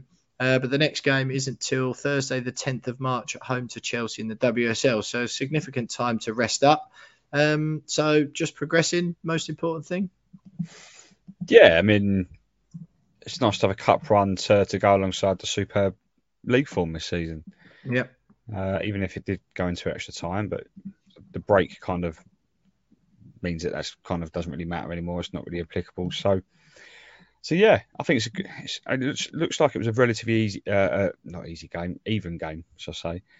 Uh, looking at the possession stats, and both teams had r- roughly the same amount of chances. So to, to come out with a 1 0 win into the next round of the FA Cup, hopefully get a nice, uh, a, a favourable draw in the next round and it can keep going. But it just nicely supplements the, the, the good WSL form and the, the good season that, that they're having. Totally agree, mate. The uh, remaining quarter finalists Arsenal, Birmingham, Chelsea, Coventry, Everton, Ipswich, Manchester City, and West Ham. The draw for that takes place Tuesday morning, quarter past nine uh, live on BBC One, actually. So, uh, yeah, if you fancy it and you're up and about, um, get on over there. The games take place uh, across the weekend of the 19th and 20th of March. It's one of them, Jonesy, out of those three, realistically, you want to avoid, obviously, you hope Arsenal and um, Arsenal, Man City, and Chelsea draw one of those, draw each other. Um, and then you got some teams in there in the championship and WSL teams who West Ham either have already beaten this season or are more than capable of beating. Uh, and before you know it, you're you're into a semi-final with the chance of maybe getting into another final. We all remember, of course, what a momentous occasion that was a few seasons back when the West Ham women got their thirty odd thousand fans behind the team. Um, no reason why not, really, is there? Just one of those situations, particularly uh, with the gulf in the women's game between those teams at the top. Um, although West Ham have, have done all right uh, against them this season, but you do just want to you want to avoid the big teams. If you get lucky with the draw, then the sort of sky's the limit, really. Yeah, if you can avoid them and get no, no disrespect to them, but Coventry, Everton, or Birmingham, I think I think any one of those Ipswich be, as well. Take Ipswich, that, wouldn't you? Yeah, you take it. You know, get one of those four clubs, um, and hope that some of the bigger teams draw each other kind of just narrows it down a little bit. And um, but as you quite rightly said, they've been performing well regardless of who they come up against this season. Hmm. So uh, apart from the blip against Leicester a couple of weeks ago, they haven't been on the end of um, like heavy defeats to anyone this season. So, um, so yeah, I think they'll be confident whoever they face. But if we can get another good draw against one of those clubs, then it puts them in good stead to, to continue going. Yeah, and you've got a, uh, just big respect as well, by the way, mate, um, to Dagny, uh, excellent goal scoring form. Um, seems every single time. I mean, I only know, of course, because of um, what an absolute pig's ear of pronouncing her surname I make every time I have to read her name off of the score sheet. Um, but particularly in recent times, she's she's in good form. She's tied with Claudia Walker um, at the top of the West Ham uh, goal scorer charts uh, in the league this season. Um, sort of both of them sitting on three goals and one assist each, but uh, Dagny's from three, yeah, three goals from 12 games. It seems more than that, but uh, obviously, I think the recent, uh, obviously, that, that's just WSL only. Um, but yeah, sort of praise her, lifelong West Ham fan. Um, just big praise to Olli Harder seems to be bringing out the best in her. Yeah, it seems to be seems to have clicked nicely for her. He's doing um, something right, isn't he? Hundred percent, and I, I, suppose it helps that she's also a a, a, a lifelong West Ham fan as well. Gives her, you know, it's, it's, like there's quite a few. I think there's two or three in the team that are yeah. lifelong West Ham fans. So that's obviously helping, and um, yeah, super form. But she's got incredible experience. So you know, I don't think it's much of a surprise that she's she's doing doing well given her experience in the game. Uh, almost almost 100 caps for Iceland, so she's doing. She, she's, she's got a good career behind her, and she's bringing that over to West Ham and, and some good form. So hopefully she keeps going and uh, fires us to the FA Cup, mate. Yeah, exactly. Well, her and Claudia, as I mentioned, they're both tied on two in the uh, in the FA Cup scorers list as well. So uh, five across both of those competitions. Just seems odd. Just seems like she's scored uh, loads more than that, but that, obviously the, every single one of those five times I've tried to pronounce her surname, I've nosed it up. So uh, perhaps we'll try and get her on, mate, and tell her, um, yeah. get her to tell us how you pronounce it. But yeah, good stuff uh, for the West Ham women. That um, Chelsea game is next, the next one up. Thursday, the 10th of March. Chelsea sitting second in the WSL at the moment. Played nine, drawn two, lost two. So quite a, an imposing, worrying opponent to be up against. They've got the chance to go top of the WSL um, if they win their game in hand that they have got. Uh, West Ham seventh on 20 points, uh, doing okay in that seventh spot, I reckon. Um, obviously, the Reading, who sit one, oh, two points, one place and two points above us, uh, have played a game less, but their game in hand is against Chelsea. So you'd hope that they'd lose that, and then it leaves West Ham within touching distance still, really, of of Man City in fifth, uh, Man United in fourth, only five points behind them. With uh, what we've got now, eight games remaining in the season, still plenty of points to pick up. Uh, exciting stuff with the FA Cup as well. So congrats to Ollie and the girls for progressing. Um, and yeah, next up Chelsea on Thursday, the 10th of March. That is nearly it for this week's show, but stay with us because me and Jonesy will have some final thoughts for you, as we always do, next.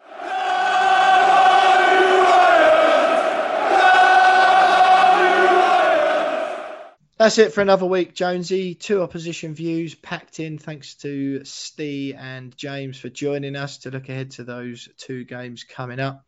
Uh, excellent win against Wolves unbelievable, unfathomable excitement um, in the Will Pugh household ahead of that Sevilla game, mate. Honestly, I've ne- you've never known anything like it. I am absolutely ecstatic about the whole situation, and I genuinely can't wait uh, for both games, but particularly that away leg. Uh, your work trip, you sort of mentioned it a couple of times. This work trip you're going to be on for the away leg is this like a, a business work trip or it's because it's got all the hallmarks the way you described it as a moment at the moment excuse me as a bit of a jolly? Uh, it's it's a bit it's a bit of both. It's a bit of both. It's um, all of uh, snap media's um, managers heads of departments execs the big CEOs, dogs. Just just say the big dogs, is, the big, the big dogs, dogs the yeah big... the big dogs. Uh, we're we're going up to um, up to Scotland for three days to um, do do some work. We're we're planning for the next year, so we're kind of doing a strategic planning, um, but we're also using it as an excuse to celebrate the successes of the last 12 months, which have been very very good for the company. So a bit of both. Um, bit of team bonding. Bit of team. We've got a couple of activities to do. Um, like what? I don't know. We, we don't know yet. It's a, it's a surprise. Hmm. um, from the. What we t- right. So are we down the line? Do you think of like uh, paintballing, go karting sort of thing, or more like whiskey tasting? Because Loch Lomond, mate, go whiskey yeah. tasting if you can. Well, I mean, if it's whiskey tasting, then I'm going to be in my absolute element yeah. because I love my whiskey. I've got a nice little collection, but. Um, we've been told because straight away we were like, well, okay, well, do we bring clothes, special mm. clothes to, to do with it? And they went, no, just bring normal clothes, like casual clothes is fine. So right. I think it's going to be indoor based, um, yeah. but don't know what it is. So that'd be interesting. So the first day and a half is um, work, and the, the, the other day and a half is activities, and then spending most of it in the pub.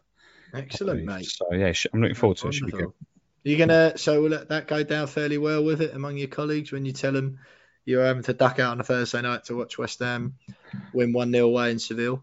Well, it's five thirty kickoff, I think, um, mm. which works in my favour a little bit because um, the timing is that we don't go out until seven that night.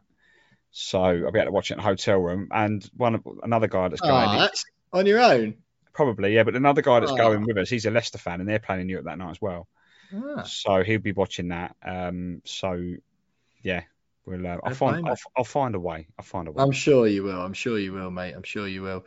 Um, yeah, good show this week, Jonesy. Uh, just less, obviously exciting stuff. A good win against Wolves. Feel a little bit more. Don't know. I just feel pretty buoyant. The excitement of the draw was brilliant, um, and the fact that it looks like we might actually be able to um, play a half decent game of football with the 11 players um, that David Moyes puts out uh, has come as somewhat of a relief, I think, um, after a few sketchy weeks, uh, particularly given in light of that Sevilla draw, because it means we might actually give them a game which would be enthralling indeed. But uh, yeah, let's have some final thoughts from you then, mate, as we do every week on whatever you fancy, really. What's gone since we last spoke? What's coming up?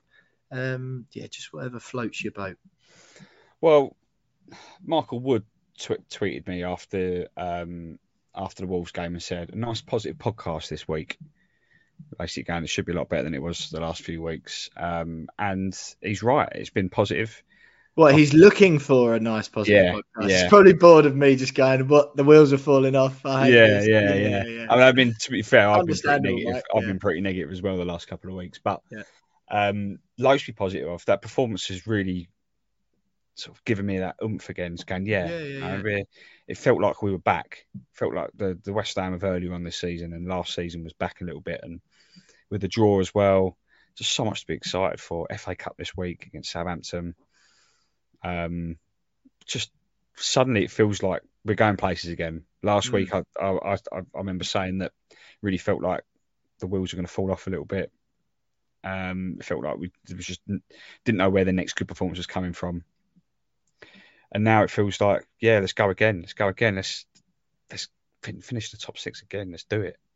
Yeah. Um, we proved proved the weekend that we've got it in us to do it. So loads to look forward to. Um, two big games this week before Europa League next week. Um, just really exciting. I just yeah, I feel giddy. I feel giddy with excitement, mate.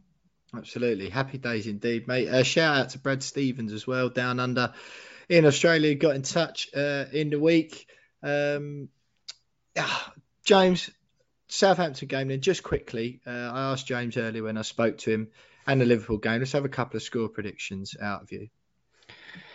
Uh, for Southampton, they're, they're, in really good form. They're flying at the mm. moment. Um, so I don't know. I, I think I, am going to say they're going to go to penalties. We'll Mate, penalties. yeah, we're we're matching on that. I reckon score draw and then extra time pens. Yeah, yeah, yeah. I think one we'll or two. Yeah, and win that, and then Liverpool. Difficult to really call. Um, they'll probably be a little Fresh bit tired. The back of their Carabao Cup triumph. They've won the Carabao Cup, but they're also playing in the week. Um, so I'm hoping they might be a little bit tired, but we've got the same fixture schedule, so I don't mm. it's really going to matter that much. And they've got about, and they've got about nine squads to pick from. Yeah, yeah, yeah, um, yeah. So it's going to be tough, but 100 percent take a point, a one all draw or a two all draw. Jesus, yeah. But I'd um, take a um, three-one defeat. I think. Yeah, just as long as it's not embarrassing, which it has been in previous visits there. Um, but yeah, we've won once there in 55 years or something, so I'm not got a great deal of hope. Nah, it's more. Then we we it was like London buses, wasn't it? I'm sure we've won twice, at least no, we, twice. No, we've won Did once there. That was a 3 0 under Bilic. The 3 0, I remember. we that. came we came close a couple of times, didn't we? We were 2 1 up at the last minute one? or right, yeah, um, yeah, something yeah. like that. We've come close. I think we were 2 0 up at one and we drew 2 all.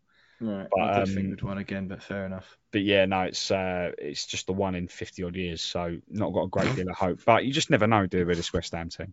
No, no, I love my little cliche at the end, a JJTM trademark there. But um, yeah, I don't know really. I don't. I'm not holding out loads of hope to be fair. But actually, I mean, Michael Wood wanted a nice positive podcast this week. I think we've done that. I think we've uh, done that this week, James. Pretty buoyant and upbeat. I'm beside myself with excitement just about the Europa League. Uh, you cast a good light on positive Wolves performance. So, all right, why not? Why not? What? I'm going to go proper all out, put my neck out there, and say we're going to get a nil nil at Liverpool. And how good will that be?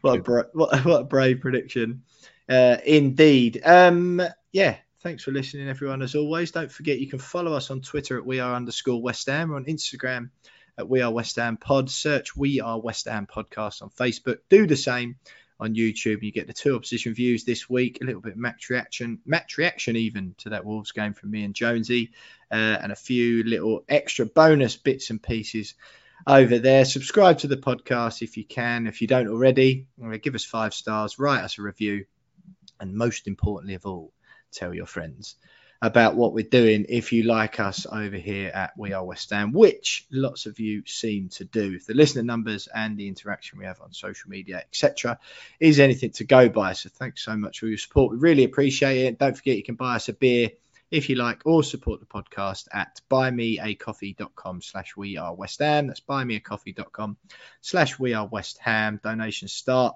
from as little as five pounds each. The money goes straight to me and Jonesy. Only goes on equipment, guest fees, or most importantly and most frequently, in fact, over the bar when me and Jonesy meet up. West Ham fifth in the Premier League. They're through to the fifth round of the FA Cup. We face Southampton on Tuesday and then away to Liverpool on Sunday. But most excitingly of all, from my point of view and from the perspective of so many other fans I know, West Ham United have drawn European giants Sevilla in the last 16 of the Europa League. If you think that any of us could have imagined this two, three, four seasons ago when it looked oh so grim and oh so glum, then simply I don't believe you. It is absolutely brilliant. It's so exciting. It's bringing out the kid in me. I'm sure it is in loads of you. Uh, I'm hoping to see. I'll be out there in Spain. If there's any listeners to the podcast, I'd absolutely love to meet up, get you involved. We're going to try and do some content out there when we're in Spain as well. But either way, it's an exciting time to be a West Ham fan. Michael Wood has got it right about the positive podcast this week. We hope you enjoyed it. Thanks for listening. As always, up the mighty hammers. West Ham United are massive, and we'll see you next week.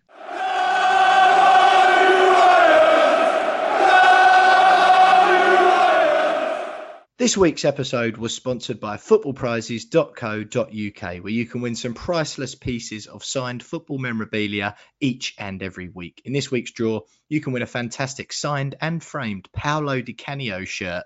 Tickets are just £3.95 each, and just 99 will be sold, which gives you a fantastic chance of winning.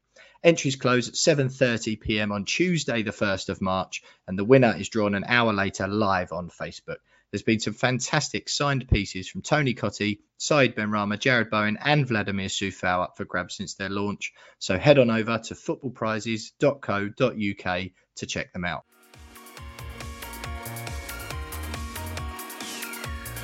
Hi, this is Tony Cottee, and you're listening to the We Are West Ham podcast.